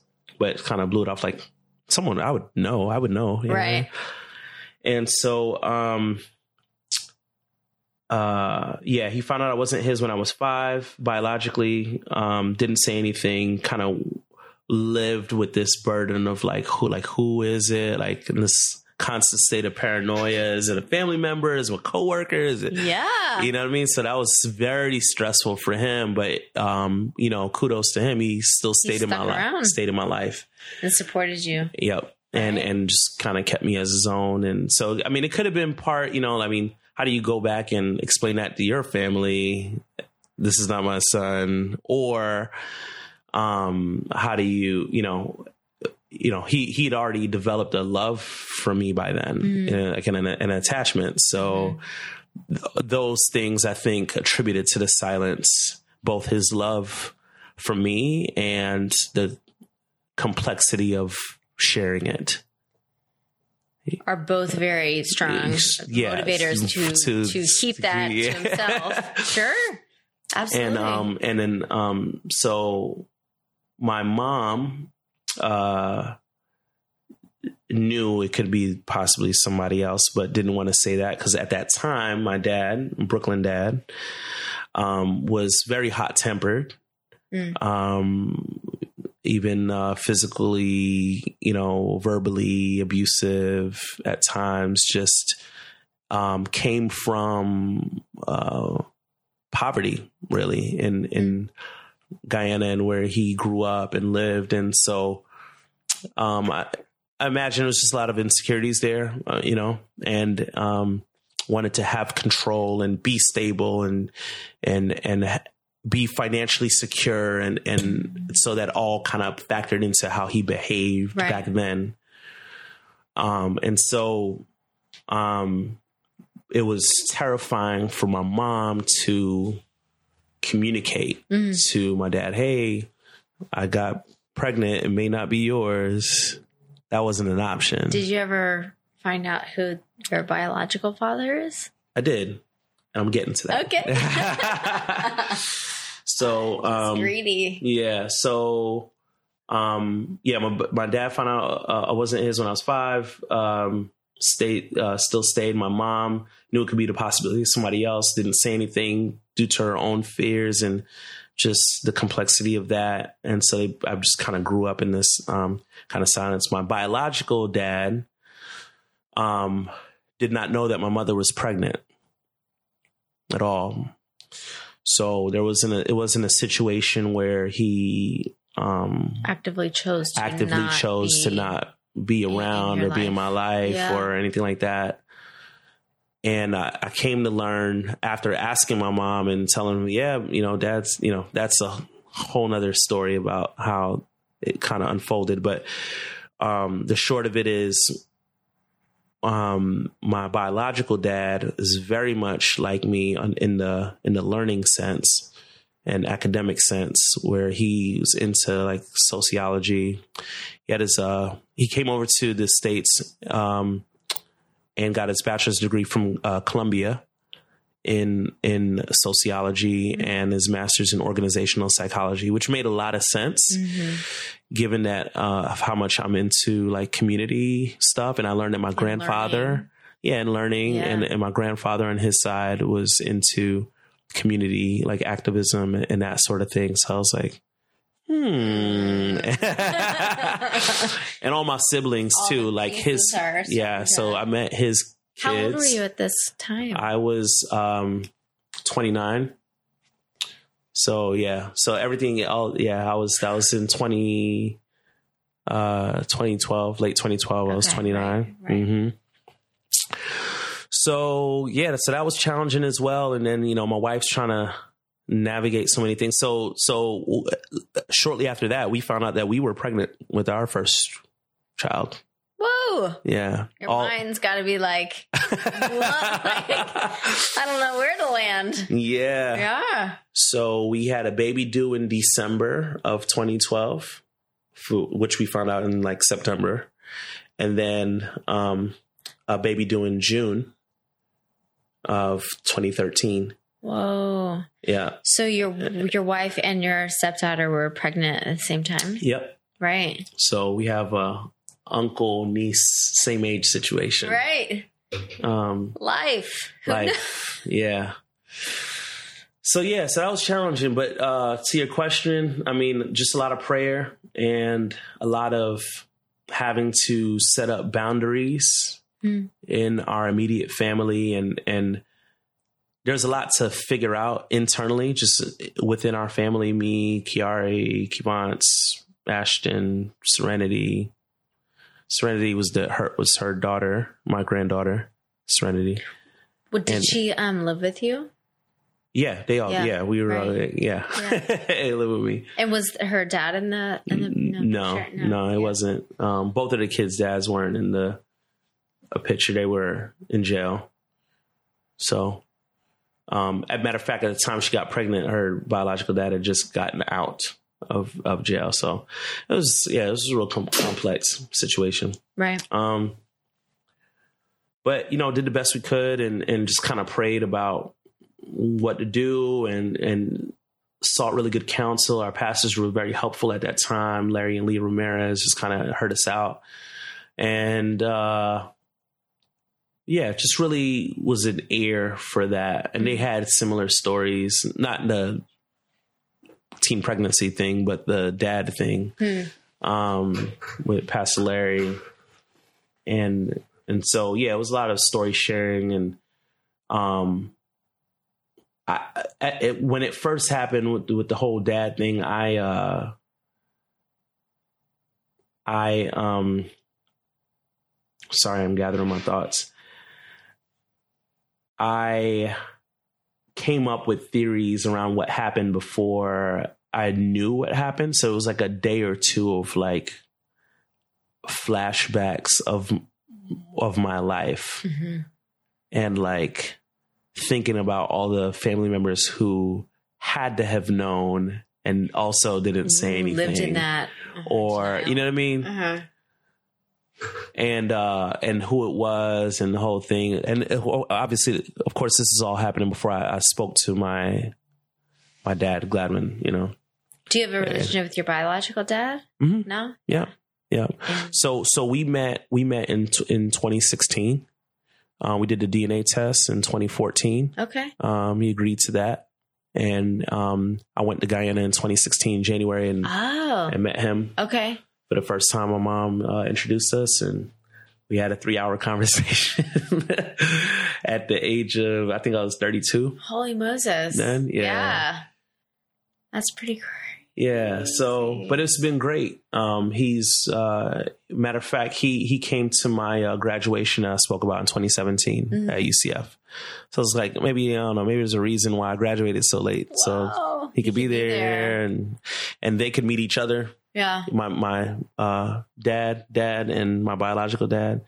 You know, could, they they met each other at my graduation. Which, You're making me feel a lot of feelings. yeah, yeah, yeah, yeah. It's a lot. It's it's That's a lot. lot, but still, you know, That's just awesome. doing open mic stuff. So when I hear other people's stories, you know, at open mic stuff, man, I just I just listen. Mm, It's so healthy for people to have outlets yeah. um, and express the things that they um, are going through or felt Mm. or feeling or processing hmm um, and who they are now may not be who they'll be next week you know what i mean but there has to be a safe space where people can just Have process yeah. process free of judgment Sure.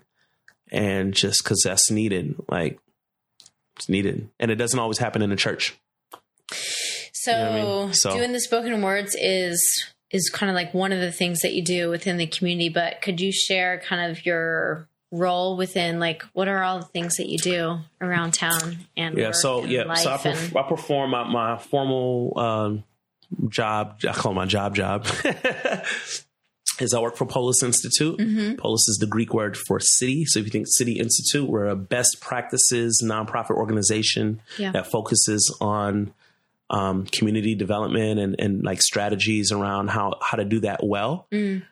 um, that s- serves people with uh, dignity, um, prioritizes residents, Mhm. um, because it's happening all over the country. Development is just that's just I mean, it's going to happen one way. it's gonna happen one way or It's like, another. how do we implement this well? how do we right so so we, we're a third party facilitator Mm-hmm. in that process so you have investors you have residents. They often speak different languages. Mm-hmm. we we're we're the peacemakers um, in that space and we do um, community leader. We have a number of programs that we offer. So there's consulting there's um, gap programming which is um, when I first came on, I was hired to uh, coordinate a neighborhood and family engagement program called MVP Families that um, is designed to strengthen the social fabric of an area that was going under a lot of revitalization um, efforts. So I, I pretty much plan family fun events throughout the school year, um, empowering uh, parents and just basically like creating a space for parents and children to connect and focusing on this idea of developmental relationships, which is, uh, you know, it, it, coming alongside parents to be um, helpful, you know, best helpful to their children, you know, so like just, and it's not even me really doing anything. It's like creating a space for that to happen. happen. So uh, we have dinner meetings uh, once a month at Frontline Outreach Community Center. Um, tomorrow we'll be at the Orlando Museum of Art uh, doing a tour of the Florida Highwaymen. Uh, Their art's being displayed there. Um, there's bowl games that happen uh, throughout the end of the uh, usually the end of the year. It's bowl season, but a lot of college football games, the Pro Bowl.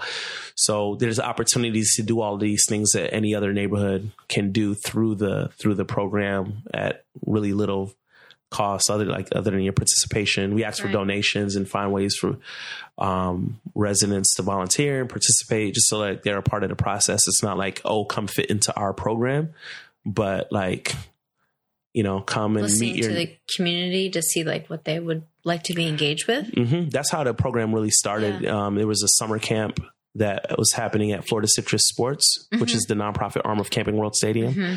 Um, and uh, the we went to the parents of those kids and said, "Hey, if we did a program that was year round, a family engagement program, like year, what, what do you like? want it to look like? What do you want it to be?" And the ideas from that became the structure of what is now MVP Family. So, um, so I facilitate all of the events and and plan them, and so that's my that's my day job, and Right. connect with residents and invite other people in the neighborhood to participate. And so Yeah. there's a recruitment aspect, there's a tracking aspect, there's pre-planning, there's getting guest speakers, you know, looking up guest speakers on the line and um, coming up with different activities. And I like to have fun. That's part of my MO. Same thing I do at Dandelion. You know what I mm-hmm. mean? So diverse word, like people together having fun. Like that's the, that's Sean Welcome. You know what I mean? That's my deal. And so to have that formalized through a nonprofit and, and to have an organization that streamlines my skill set is like a dream. You know what I mm-hmm. mean? So, um, so that's what I, that's my job. Yeah. That's what I do. We have other programs. I don't get, get too deep into, um, that, but I, I love working for that. I love the mission and the vision of that. I think it's really needed. I've been able to see it, see the necessity of what it is that we do. Mm-hmm. Um, you definitely need that middle, middle person Right. involved. Well, um, I would just say over the years that I've known you, just like what one an upstanding person that you are and then what you offer to the community. And um, kind of like it is kind of the story that you have had that has led you into the position that you are to be able to speak to the needs of the community and um, how you have pr- prioritized like the spoken word and um, being that kind of conduit right for communities and um, having a passion to one have fun which is so wholly important. And then uh, two to have the skill set to to um, follow through i think with what communities need and and to really gauge um, i think from people to say not just like slapping an event together and saying here's here's what you get or here's what we think you want. Mm-hmm. but with polis what i've seen them come in and really listen to communities and then to say how can we serve well? Like di- dignity serves right? Mhm, di- That's one di- of our programs. right. Yeah, i Mhm. went through that. Um and yeah i just i just i value. For those uh, listening, that's a training for churches and people in ministry to understand community engagement. Mm-hmm. So it's a way to to training like day and a half training that we have with that. So Yeah. just for Yeah, clarification purposes. Sure, yeah. But just the, I think the vibrant person that you are in the community is much appreciated. Yeah, thank you, thank course, you. Yeah. it's fun. I mean, um, I've been uh, I've been blessed and, and just fortunate. I, I uh, it kind of on that same poetry track. Um, in in 2017, the city decided, or mayor, the mayor decided that, that Orlando's going to have a poet laureate. You know, for the city, Ah. like some other cities. yeah. and uh, I was asked to be on the laureate selection committee. So, so we um, selected me, a representative from Valencia, a representative from UCF, a local publishing company, Burrow Press. Um, some others uh, came together. It was like a seven-person committee, diverse um, committee came together and read all these applications, and we ended up uh, selecting uh, Susan Lilley. Who's Okay. who's Orlando's uh, poet laureate right All now? right. So so that's being a being learn part- something new every day. yeah, I yeah, did yeah. not know that. So so being a part of that process is really really neat. I mean, like yeah, sky's the limit. And there's so much promise. If I could brag on Orlando, like there's so much change happening. Um, Mm-hmm. people, I think some of the frustration is that like Orlando doesn't have what other cities like have in terms of what's established, but it's growing, Mm-hmm. and you have a like we have a Ways to shape that. Yes, Yeah. exactly. Like we we have an opportunity to be a part of everything that's growing and changing in Orlando. So that's exciting. You know what Mm-hmm. Yeah. I mean? Like To I be part of that narrative to be and a help part of it. shape that narrative versus just like you're another drop in the bucket exactly in exactly Chicago or LA or something exactly like that. Yeah. exactly. And we've had, um, I mean, like Preacher Lawson. I don't know if you know who he is. I've heard of that name for sure. he used to come out to Diverse Word and Okay. practice his comedy, and then ends up on America's Got Talent and gets second. Right. right. And he's all over the world now, Right, right, right. famous. Like that started That's here. dope. Right. I don't, I don't, I don't care. I'm, I'm claiming that. That's credit Orlando, man. Right, like Orlando. so, Yeah. props to Orlando. I love being, I love living here. Um, we purchased our first home um, about uh, June of uh, late May, early June of uh, 19 last year. Uh, right there, Holden. You were mentioning that Mm. Yeah. earlier, and uh, I just love it, man. Yeah. That's great.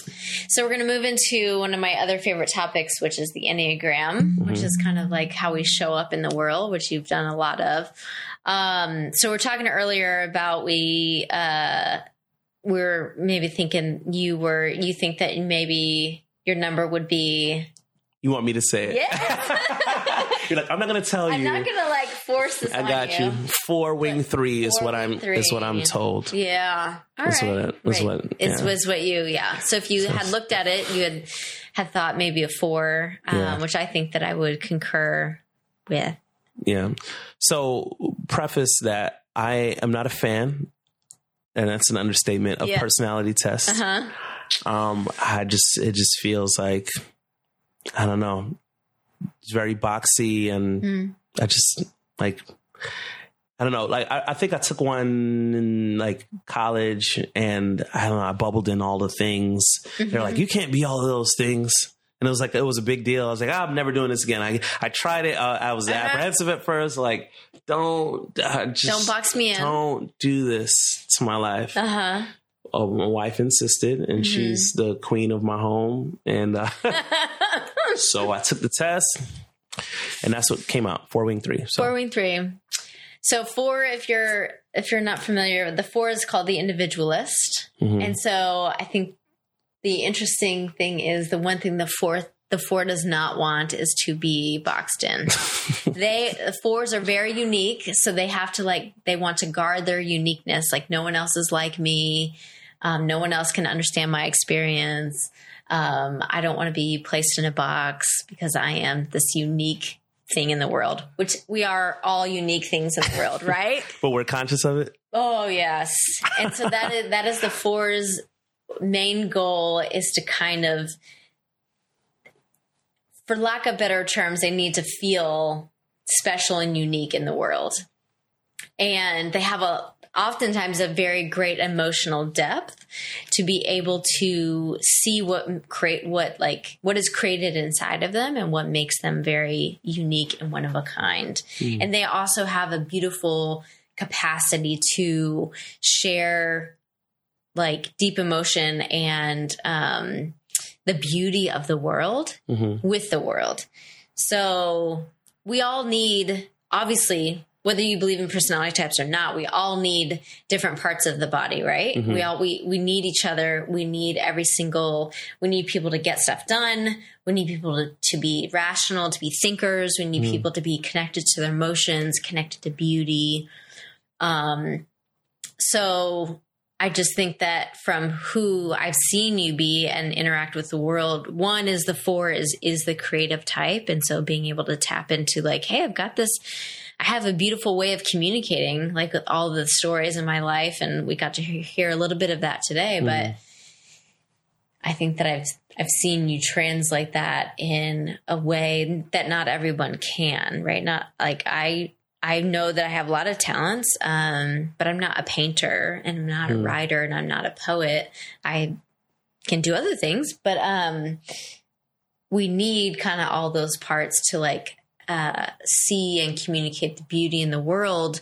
And then with the three wing, the three is the achiever. So, like, you are somebody who's not just stuck in your head. You have the capacity to know that, like, I also want to get stuff done, right? Like, and I and I have I have a vision and I have a goal in mind. So whether that's basketball or studies or creative word or running your job, you want to be successful, which is a very powerful thing, right? And so we have blind spots along the way, no matter who we are, but we also have these really great, I think, beautiful outlets to say, like, this is kind of how I was created Mhm. and I get to fully like see the the enneagram to me has helped to see the full picture of like who we're created to be Mhm. um, and it also shows us hey when you're healthy like this is maybe what it looks like and when you're unhealthy maybe look out for these things right because we all have blind spots no matter who we are Yeah.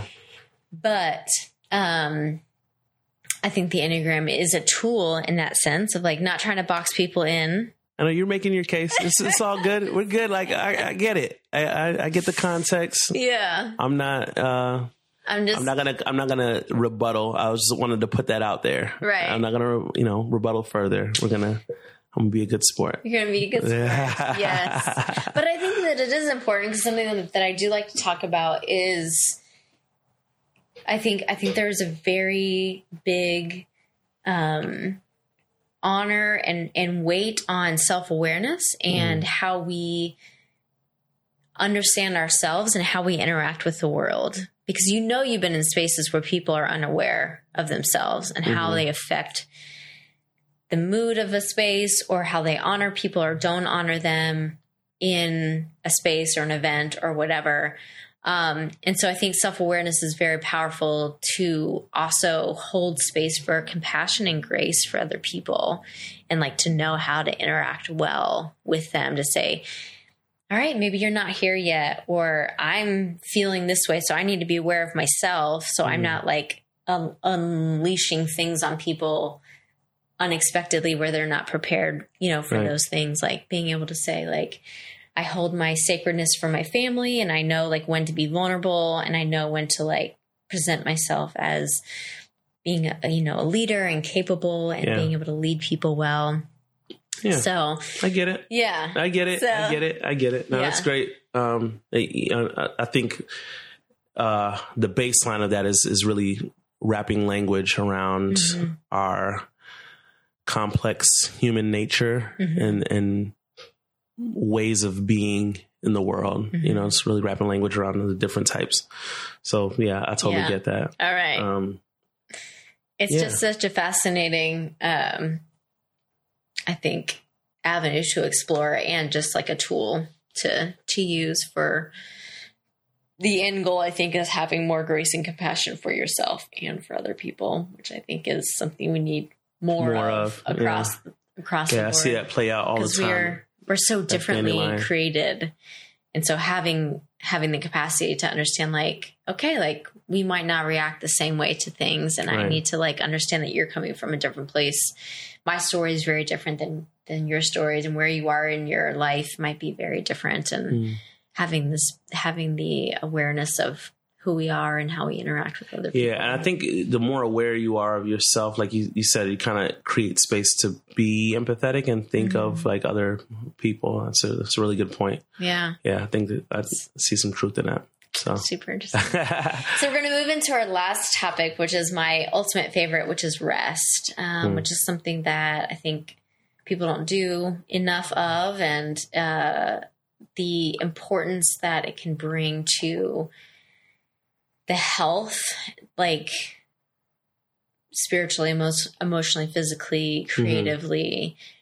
I think rest plays a huge role in that, and it also can be a very scary thing to stop. Right?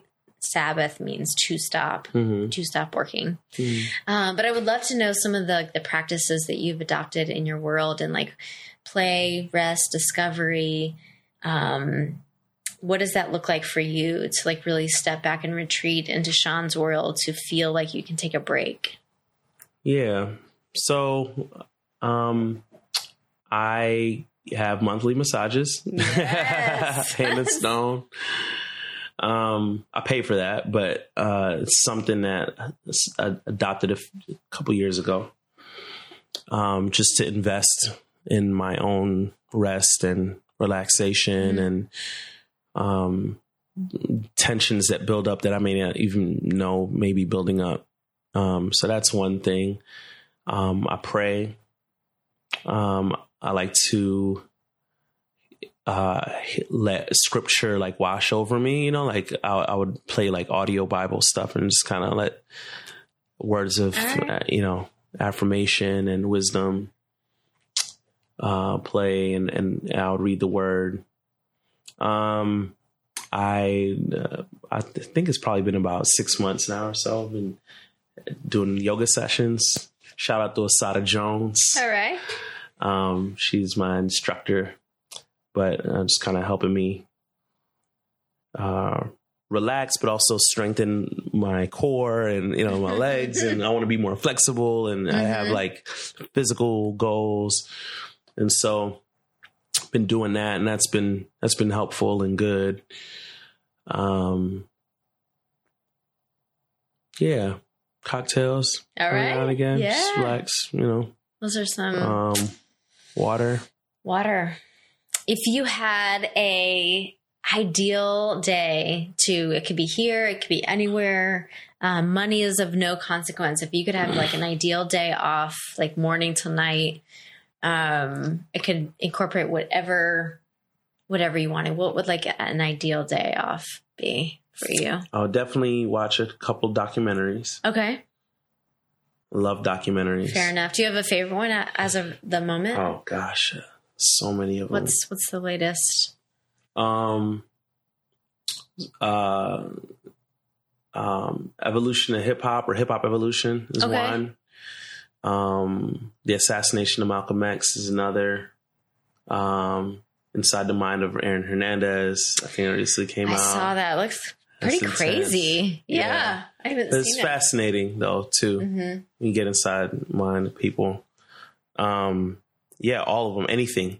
Uh, um, the explained, uh, the mind explained, sex explained. I have watched every single episode of Explained. explained. yeah. Yes. those are cool. Mhm. Um, there's there's another one. Um, oh gosh, all the food stuff. Chef's Table, Uh, Ugly Delicious, No, forks No? over knives. Forks Over Knives. What the Oh, okay. What the hell? Okay, okay. All right. Yeah, more, those are more documentaries, right? Sure. Yeah. All right. you don't want to watch them because you want to stop eating meat. I- You're like, I'm staying away from those documentaries. Right.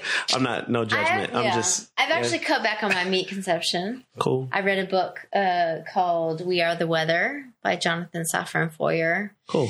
Um, but anyway, I don't. I mean, I, I do love meat, but I try not to eat a ton of it because I am aware of the of the consequences Yeah. that it has on the environment. I'm not going to get in a soapbox, not on yeah, that show. yeah, yeah. We, we don't have We- time for we that. don't have time for that. Wow, but that's great. Yes. So, so yeah, so documentaries. Um, the beach is always cool when I'm prepared, and you have the tent and the Mhm. the whole, you know, Setup. spread, the setup. I mean, that's super relaxing. Mhm. Um, yeah. maybe uh night out with my wife somewhere. Immerse Immerse is awesome. Happens once a year. once but- a year. but That got Fusion. Fest now too. That's true. Yeah. Fusion Fest. I've been curator of that on Yeah. the, the word stage for that. hmm So very cool. Um, yeah, that, that's like a collage of thing. Any any mixture of that. I mean, we have a pool now, so like just kind of going out back and hmm taking a dip on a Yeah. nice day. Just having time to just be. Yeah, Right. yeah, some Yeah. music. Um, what uh, talking to strangers? Malcolm Gladwell's book. It's amazing. I have not read that yet. Yeah. Yes. His podcast, Revisionist History. Yes. I li- mhm. amazing. Amazing. Um, Code Switch, TED Radio Hour. Mhm. Uh, yeah, I was are All great. right. So Now you're on a podcast. Yeah, Yeah. I'm on a podcast. and on a, I was on the Sadas as well. Uh, she has a she has one uh, yoga instructor. okay. She has a podcast as All well. right. So actually, we interviewed uh, as well, and um, now I have one with you. I- How have I been on another podcast? I don't know. right on. I don't know. But yeah, those are things that bring life and Mm. relaxation Mhm. to to me. Um, I love to play ball, but I have to get back the strength that I had Yeah? 20 years ago. you know what I mean? I tore my ACL when I was 15. Oh shoot. So my knee irritates often. I'm just trying, I just hadn't been the been the same. So I really want to kind of stay on top of my physique mhm. and my um cardiovascular whatever. Sure. Not have to quit so early, you know, kind of deal. So yeah, playing basketball is always a good like stress reliever too. All right. I got two questions left and then we're gonna wrap it up. One is Oh, um, the more I'm talking, the more I realize how many things I didn't say on the different parts, but right. I'm not getting there. Go ahead, go ahead. Two questions. Go ahead. we'll have to do a round two. More stories with Sean. This is tip of the iceberg. That's true. Um, okay, so this is kind of coming from left field, but it's always uh, it's a curious question for me. So I have known you for most of the years. I've known you ha- as this uh, long-haired gentleman with some beautiful dreads, full full on, and uh, in the past year or so, year or two, you shaved all your hair off. Was there a uh, an impetus for this, or like how did that yeah, come to so be? so this happened uh, late June of last year, Okay. June of 19. So, So less like than a year. eight months Yeah. ago ish. And uh, my brother, my younger youngest brother, uh, was getting married. And a few days before the wedding, I was trying to decide what to do with my hair. And um, I was thinking, oh, okay, well, I'm just kind of like looking at it and pulling it back, just kind of think of different things to do with it. My wife had cut some of it to even it out because Okay. some locks were longer than the others, and just and I realized like when she cut it, I didn't feel any kind of way like like no, don't you know? It was kind of like hmm. huh? so that was like that was a kind of like a hint. And then um, we had just bought the house a month prior, so May we closed on May 31st until 2019. Um, and that was a big change, also. So between moving, my brother getting married, my wife snipping some, and me not feeling no kind of way, I just kind of was in this transitional space, hmm and uh, Some life changes. yeah. And I was like, mm, I think I'm just going to roll into this. And I talked to my son, who also had locks at the time. He was, I don't know, 18 something.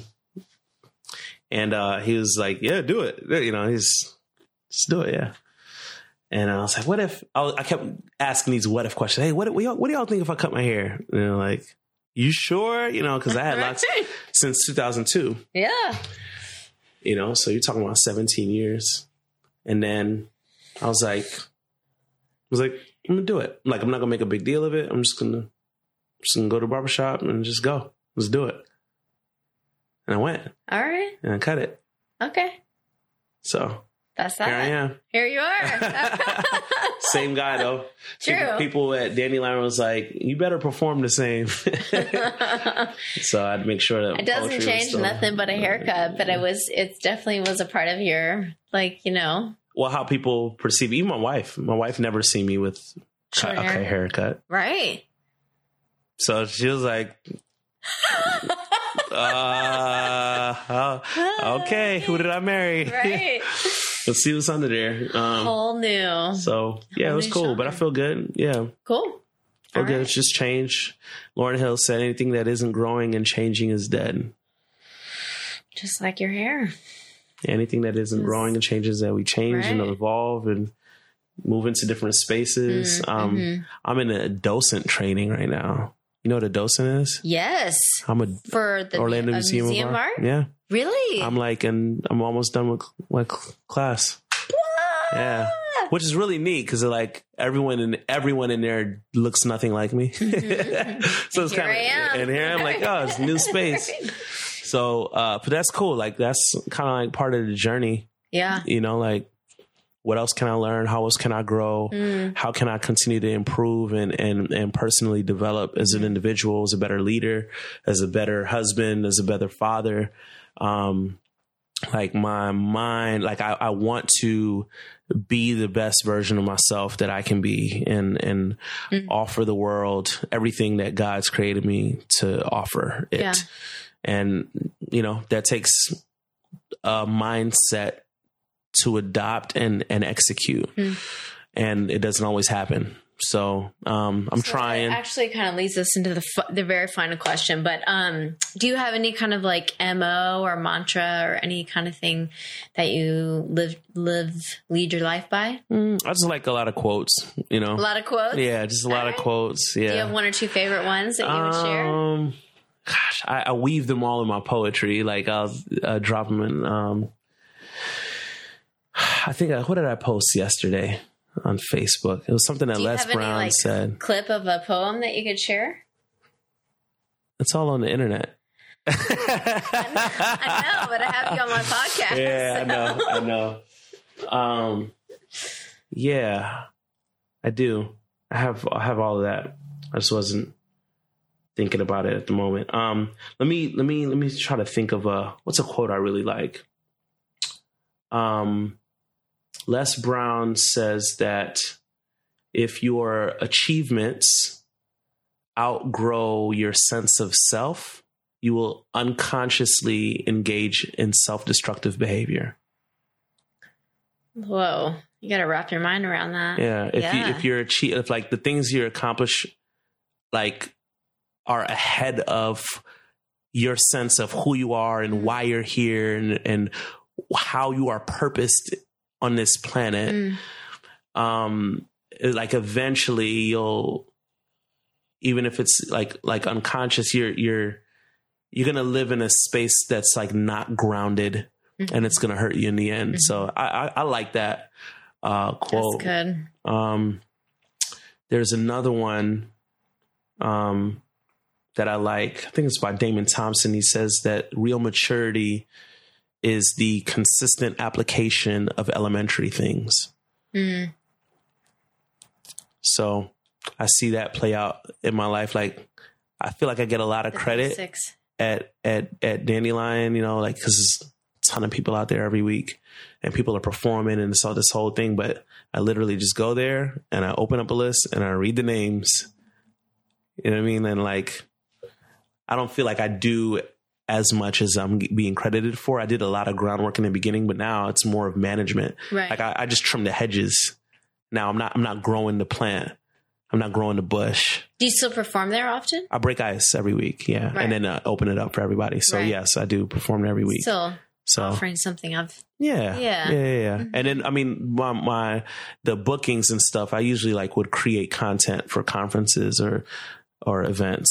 So Mhm. the, and that's a whole nother um, process. So um, so there's performances in that space, but that's like the whole invoice and you know, it's not uh, Administrative uh, stuff. Yeah, Yeah. yeah. That's Yeah. a whole, another world. But but I love it all, man. I like I'm I'm so blessed. I'm so blessed. Mm. I'm just happy and I love my job. Like I think about it and like I just I just reflect on like I reflect on it and I'm and I'm grateful and I'm aware of the fact that what I have now not everyone has. Like mm-hmm. I love where I work. I love what I do. Mm-hmm. I am in control of what I do. I've created a space from nothing mm-hmm. to this thriving arts poetry night that every like, a lot of people like know about and enjoy and benefit from and tell me that they benefit from um, I'm happily married. Like I have the best, most beautiful wife in the world. I have four great children, mm-hmm. um, and a granddaughter. You know what I mean? Like I own a home. Yeah. You know what I mean? I'm I'm I'm tackling debt. that for granted. For no, I don't. Yeah. I don't. And and you know, some uh, sometimes even like I have to I'm, I have to tell myself to do more. I have to like tell myself to do because I can be, I can, I have tendencies of being complacent. Mm. You know what you're capable of, but I'm, but I see yeah. more like because mm. ideas continue to rush into my head and plans of action rush into my head, but I don't always act on those things. Mm. I'm just like, oh, this is great. You know what I mean? Um, so yeah, I have relationship, great relationships with both my dads, great relationship with my mom, um, and my siblings. And, uh, you know, I like, it's my, we have two now, uh, two younger children together outside of the, you know, I said four kids, right? Mm-hmm. So you're tracking with me. Yeah. We have two together. Yep and the younger ones are a handful. Mm-hmm. They're six and four now, born in 2013, 2015. Um, Ashton and Justice. Mm-hmm. Ashton Poet and Justice Lyric, by the way. Aww. Just to throw that out there. I have a nephew, Justice Hosea. Oh, awesome. Mm-hmm. Very cool. Yep. And um, good one. Yeah, I mean it's just challenging and fun, but like I'm doing everything that I that I want to do, and I and I'm still looking over the horizon at like what's mm next. And I'm not a millionaire. I'm not like killing it on some, you know, other level, but like my happiness, like if that could be measured in You're money, I'm a wealthy man. Yeah. I'm You're like super wealthy. rich. Yeah. That's um, how I feel. And so like that, that's, I think, a, a part of, um, a, a, a part of what doesn't um, part of what doesn't make me do things too because I'm like really conscious of like where I am. Like I was born in the United States, like that has its you know uh, like U.S. history is complex and crazy, mm-hmm. but like I was I was born in the, in the states. You know what I mean? And like with all of the things that I just previously mentioned, like that's a blessing, and I count those. Yeah, I count those blessings when I consider that I was homeless, which I didn't like even get to, a precariously housed, however you want to call it. Um, when I quit my job and and was doing poetry full time and this whole, you know, I had and and wanted to like in, get into community because I felt like that's the, the route I needed to make. And this is after like two years into marriage and, you know, getting evicted and having uh, our, our car repossessed. And this whole, like, there was this whole thing of uh, being on the backside of a desert, David, you know, no one's kind of paying attention to him kind of deal. He's mm. like out in the wilderness. I kind of felt like I was in that space. Right and then God kind of like brought that full circle to now like I was chasing something that I couldn't define, but knew that's how I operate. And I just kept doing that in that space until structures created around me. Mm-hmm. And now I'm living off of that. Like that's that's just great. Yeah. That's great. That's and uh amazing. and uh and I, yeah, I always try to encourage uh, young people when they're trying to find their space. Like you don't uh, have to let your circumstances or your um, like societal structures defined define like the the world that you can live in. Mm-hmm. You know, and that's not downplaying like obstacles. Uh, um, systemic racism or anything like that. Like those things are real and valid. Um, but there's ways to create your world and sit in it, Mm-hmm. you know, Yeah. and, and, and, and create your own space. God ga- gave each and every one of us, I believe, like something to contribute like to the world. Mm-hmm. And the more giving we are and, and, and free handed we are of that, like money will chase you, opportunities will chase you as you release who you are into the universe. Mm-hmm. Um, Thank you for being here. Yeah, and thanks for sharing having all me. the things. Where do people find you online? At Dandelion And- on Tuesday nights. My Mhm. online presence sucks. I'll say that publicly All right. because I'm I just I'm not an ad like I don't like I, I just am Mhm. and people You're in the flesh, Sean. Welcome. Yeah, yeah, Yeah. See me on Tuesdays. Sure. Um, I, I would like to get better with that. Um, and I have some folks helping me, but um, don't depend on that. Is my thing. Like my social media Right. uh, whole don't don't depend on that. But yeah, Tuesday nights at Dandelion Community Cafe.